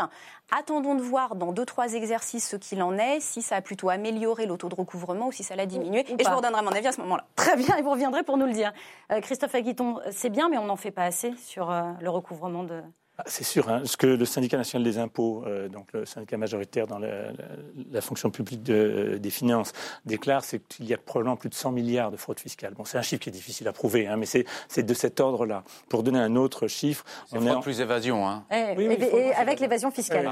absolument. c'est pas tout à fait la même chose. Vous avez raison. C'était 70 milliards il y a deux ans, ça n'arrête pas de grimper, dans les estimations. Et, n'oublions pas que le, déficit du budget, c'est de l'ordre de 50 milliards cette année, etc. 60 milliards. Euh, donc c'est quasiment le double. Hein, c'est-à-dire que la fraude fiscale, c'est gigantesque. Ça ne veut pas dire qu'on va tout régler. Hein, bon, mais c'est sûr qu'il faut. Attention à distinguer le légal et l'illégal quand même, parce que pour les moyens de l'État, c'est pas la même chose. Voilà. Hmm. On a mis, on a mis en place une police fiscale. Euh, cette année. la police fiscale, son rôle, c'est d'aller traquer ce qui est illégal. Euh, on ne peut pas demander, c'est pas raisonnable, on ne peut pas demander à la police fiscale d'aller euh, traquer ceux qui font de l'optimisation fiscale. Si on veut attaquer l'optimisation fiscale, on se met avec les pays voisins autour de la table et on essaie de faire de la convergence fiscale. Ça, c'est un autre, un autre chantier. On y arrivera un jour, ça, Denis Oliven, à une espèce d'harmonisation fiscale en Europe Vous y croyez? Bah, Compte tenu de l'efficacité actuelle des processus d'intégration européens, on est mal, mal parti. Hein. Hmm. Je ne crois pas que ce soit. Je crois pas qu'à horizon raisonnable, on verra cette harmonisation. On ne la verra jamais, Christophe Aguiton Jamais, Il y a des pas, progrès qui passent pas par l'Europe d'ailleurs, mais plutôt par l'OFCE, euh, l'OCDE, pardon, qui, qui vise à faire que tous les pays les, les plus riches euh, et qui ont tous besoin d'argent essayent d'harmoniser un petit peu les choses. Bon, il y a eu des choses faites sur la, la, lutte contre les paradis fiscaux, mais on est très très loin de ce qu'il faudrait faire. On est au tout tout début d'un processus qui est loin d'avoir abouti. Allez, juste un... L'Europe, l'Europe, l'Europe. Voilà, l'Europe, l'Europe, l'Europe. Allez, juste un mot pour euh, terminer euh, euh, l'émission, un, mot chacun sur l'annulation du prochain concert de Bertrand Cantat. Qu'est-ce que, qu'est-ce que ça vous fait Laurent Saint-Martin, ça, ça, évoque quoi pour vous cette annulation? C'est de la censure, comme le dit le, celui qui dirige la salle, ah la salle de concert où il aurait dû se produire? Moi, je m'oblige à réfléchir à la fois en libéral et en, et en homme de droit là-dessus. C'est-à-dire que cet homme a purgé, il a été condamné, euh, il a été coupable, il a purgé sa peine. C'est un homme libre. Euh, qui peut faire de l'art s'il le souhaite et un festival peut l'accueillir s'il le souhaite. On est obligé de réfléchir comme ça, sinon on vit plus dans notre pays euh, libre. alors qu'est-ce qui s'est passé là alors Non, non, mais attendez. Après, est-ce que Bertrand Cantat lui-même monte sur scène ou pas après ce qui s'est passé dans sa vie publique c'est lui et lui-même. Et à savoir le meurtre de Marie Trintignant, pour le dire euh, très clairement. Exactement. Euh, c'est entre lui et lui-même, et lui et son public, et lui et un programmateur de festival. Mais il y a un moment où, moi, je refuserai toujours d'être celui qui dira Bertrand Cantat n'a pas le droit d'eux à partir du moment où il a purgé une peine. C'est pas possible. Comment vous regardez cette affaire, euh, Christophe Aguiton? Un peu de la même manière. C'est-à-dire que moi, je comprends tout à fait les féministes euh, qui euh, se mobilisent à chaque fois qu'ils passent dans un concert, parce que c'est insoutenable d'avoir quelqu'un qui a tué sa compagne. Moi, j'irai pas, euh, par exemple. Évidemment, évidemment. Et je pense que, que Bertrand Cantat devrait le comprendre et faire des disques s'il veut le faire. il y a d'autres moyens de faire de la musique sans forcément se produire en public, avec évidemment un sentiment de, de, rejet de la part de femmes ou d'hommes. Hein. D'ailleurs, moi, je suis comme vous, je n'irai pas non plus. Hein. Bon, donc ça, je pense que c'est à lui de le faire. Après, en droit, je ne vais pas reprendre ce que vous avez dit. Il a purgé sa peine. voilà. Est-ce que, est que, justement, je, reprends vos mots, euh, Christophe Aguiton, est-ce que quand on a purgé euh, sa peine, est-ce qu'on est condamné socialement à vie? Non, mais c'est pas dans, dans, dans le cas bah, dans le cas précis de Bertrand Cantat. on parlera de manière plus évidemment d'accord avec le fait qu'on ne peut rien lui interdire. Euh, mais rappelons-nous tout de même qu'il a tué sa femme de 19 coups de poing, qu'il a fait trois ans de prison, qu'il n'a pas exprimé publiquement des repentirs massifs. Hein. et donc peut-être que peut-être que lui aussi devrait se poser la question de savoir si, euh, si son repentir est réel, s'il n'aurait pas eu euh, le loisir d'utiliser sa notoriété et son talent euh, au service, par exemple, de la lutte contre les violences faites aux femmes, les féminicides, etc. Je trouve que l'expression de son repentir est pas très très pas très très visible. Après, c'est son problème, c'est son, son, choix. Euh, et, je suis tout à fait d'accord sur le fait qu'il a le droit de se produire s'il veut se produire. moi, moi j'irai certainement pas le voir hmm. en concert. Hmm. Et vous, Julie Graziani, s'il se produisait euh, là à la sortie de l'émission, vous iriez le voir ou pas? Euh, non, moi je pas le voir, mais j'aime pas les concerts d'une manière générale. Ah, d'accord. Très bien, ça s'est dit. non, mais qu'il soit en effet tricard dans la société parce que les gens n'ont pas envie d'y aller parce qu'ils trouvent ça trop désagréable, c'est une chose et là, là c'est naturel en fait. ce qui me met très mal à l'aise, c'est que l'état de droit, il est là pour se substituer au goudron et aux plumes, en fait. Et que là, on retrouve avec ces associations féministes ces espèces de logiques de, conformisme, de bien-pensance, de qu'est-ce qui est choquant, qu'est-ce qui l'est pas, qu'est-ce qui est blasphématoire, qu'est-ce qui l'est pas. C'est ces mécanismes d'opprobre social où on décrète que quelqu'un devient infréquentable, que la peine de mort n'existant plus, on va quand même lui appliquer une peine de mort sociale ça me met mal à l'aise en vrai. C'est une sorte de peine de mort sociale, comme ouais, dire euh, ça, ça, En fait, parce que c'est parce que finalement c'est beaucoup de postes et beaucoup de. Il ne faut pas non plus exagérer la peine de mort sociale. Il a il fait la couverture oui, non, mais, rock. Non mais s'exprime. Moi j'en veux aux un rock. J'en veux aux un rock. Eh ben d'avoir fait leur une avec. Euh, mais c'est eux qui sont responsables de ça. Ils ont le droit de le faire. Il y a quand même il y a quand même il y a le côté. Vous avez parlé de repentir. En fait, c'est là où il y a des mécanismes qui sont pas sains, c'est qu'on attend des gens euh, qui se repentent publiquement qui fassent leur autocritique. Non, mais on peut aussi, on peut aussi juger des gens. on, est, libre aussi d'avoir une pensée sur leur oui, comportement. mais il y, a, y, a ce que vous avez dit, en gros, c'est s'il se repent, s'il bat sa coupe, peut-être éventuellement il pourrait rester sur scène pour des bonnes causes. vous savez, il y a un conseil. Euh, laissons le droit passer, puis c'est tout. Enfin, vous voyez, mais obliger les, enfin, violer Il y a quelque chose qui ne relève pas. S'il ne se repent pas, c'est qu'il ne ressent pas de repentir, probablement. Oui, mais d'accord, mais il y a quelque chose qui ne relève pas du droit, mais qui relève quand même des valeurs que nous partageons et qui s'appelle la décence. La décence. Euh, je, pense qu'il n'a pas fait preuve. Après, c'est son choix, et moi j'ai le droit de le juger, mais il n'a pas fait preuve, compte tenu de ce qu'il a fait, de la décence qu'on aurait pu attendre de lui. Je pense que quelqu'un qui a tué sa, femme, sa compagne à coups de 19 coups de poing dans la figure, euh, qui, et qui, au terme de trois ans de, prison, décide de se reproduire immédiatement sur les scènes, se, se, dispute avec euh, les anciens membres de son groupe qui eux-mêmes disent qu'il a tenu des propos sur la femme qu'il a assassinée qui n'étaient pas acceptables. C'est quelqu'un qu'on n'a pas très envie de voir en concert. Après, qu'on fasse des pressions pour l'empêcher, ça me alors, alors justement, je, voudrais, juste mais, rebondir mais je trouve, mais je trouve que les Inrocks auraient pu, euh, auraient pu avoir la décence de rappeler qui, tout ça voilà. dans ce contexte. D'en mettre les choses dans leur contexte. C'est pas la peine de faire des grenelles contre les, non, contre les, les, les, violences faites aux femmes. C'est tout à fait un problème de décence. Je suis d'accord avec le terme, mais je préfère qu'on soit dans une société où il y ait un peu plus d'indécence qu'une société où il y a des chiennes de garde de la décence. Voilà. on peut euh, juste, alors, peut, alors, avoir un avis. Alors, je voudrais vous faire réagir justement sur ce, sur ces mots. Euh, en vertu de pressions multiples et d'une censure qui ne dit pas son nom, euh, l'équipe de la salle se voit contraint d'annuler la, la représentation. Vous trouvez que c'est une forme de victimisation, ce communiqué de presse de la salle on ne va pas s'étonner non plus qu'il y, euh, y, ait des gens qui désapprouvent. Si, la liberté.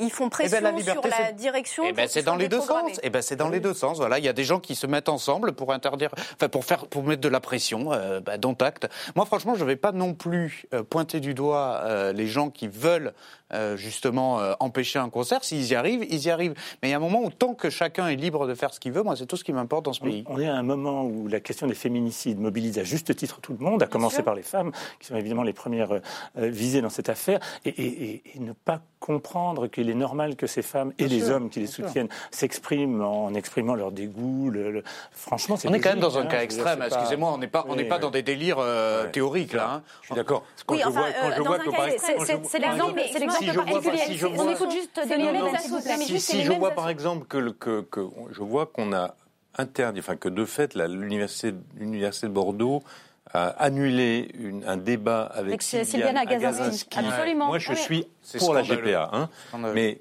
parce qu'elle est hostile à la GPA et qu'elle n'a pas eu le droit de s'exprimer, ça me choque. Ça me choque parce que là, la, non, c'est pas le même ressort. La liberté d'expression est sacrée, mais que euh, dans le cadre de, euh, dans le cadre de, de, de, euh, des gens aient envie de manifester, par exemple, devant ces concerts, c'est leur liberté. Après, qu'on interdise ou qu'on annule son concert, c'est un autre problème. Et, je trouve que lui devrait se poser un peu la question de savoir. Donc, on ne peut pas comparer Quanta et Agazinski, c'est pas la même chose. Il y a des cas dans lesquels empêcher une expression est insupportable, et il y a d'autres cas dans lesquels manifester son émotion est légitime. Un cas intermédiaire. Rappelez-vous de ce qui arrive à Jean-Marie Bigard. Il a eu exactement la même situation de déprogrammation sur pression d'associations féministes. Sa tournée a été annulée. Jean-Marie Bigard, il a tué personne. Il a juste fait une Je trouve ça débile, moi, de l'annuler, mais bon. Euh, mais il me fait pas rire non. On parle de la particularité. Il, a, fait, il a fait une blague. Ces associations féministes ont dit. Ah, mais oui, mais elle était complètement lourde. Elle, super, elle m'a pas fait rire. Mais les associations féministes ont dit c'est une incitation au viol. Je suis d'accord avec vous. Non, mais ce que je veux dire, c'est pas, c'est pas les associations féministes qui sont la raison de l'annulation. La raison de l'annulation, c'est que Bigard était plutôt en, perte de vitesse. Est-ce que, est-ce que dernier tour de table, est-ce que d'une manière générale, on peut euh, dissocier On a pris plusieurs exemples là autour de ce plateau. Est-ce qu'on peut dissocier euh, l'artiste de son œuvre? Parce que ça, ça rappelle aussi, euh, voilà, exactement, Wagner aussi. donc, oui, au bout d'un certain Michael Jackson qui n'était plus diffusé sur les ondes euh, canadiennes. Non, mais là, le temps fait son œuvre. Hum. C'est Homer et Shakespeare. Personne ne savait qui, ils étaient réellement et ce qui compte, c'est l'œuvre qui reste. Mais quand c'est des personnages contemporains, c'est un peu plus difficile. Vous faites la même euh, Non, moi je, moi je sépare volontiers. Je veux dire, Bertrand Cantat, moi, je trouve que c'est un très bel artiste, un très beau chanteur. Il écrit des textes que j'aime beaucoup et, et j'irai pas voir le concert parce que c'est l'homme qui se met euh, en scène de façon, euh, je trouve, euh, irresponsable et, assez indécente. Donc oui, on peut faire, on peut faire la part des choses. Moi, Céline a écrit parmi les plus beaux romans de la littérature française. Et pourtant, j'adore, j'adore Céline, mais j'irai pas à ses concerts. Très, on va terminer, on va terminer sur ce, ce mot de Denis Oliven. Merci infiniment à tous les quatre d'avoir participé à cette très belle émission qui est déjà disponible en replay sur le site lcp.fr, mais aussi en podcast sur toutes les plateformes audio. On se vendredi prochain, évidemment. Mais d'ici là, n'oubliez pas que l'important n'est pas de convaincre, mais de donner à réfléchir. Allez, salut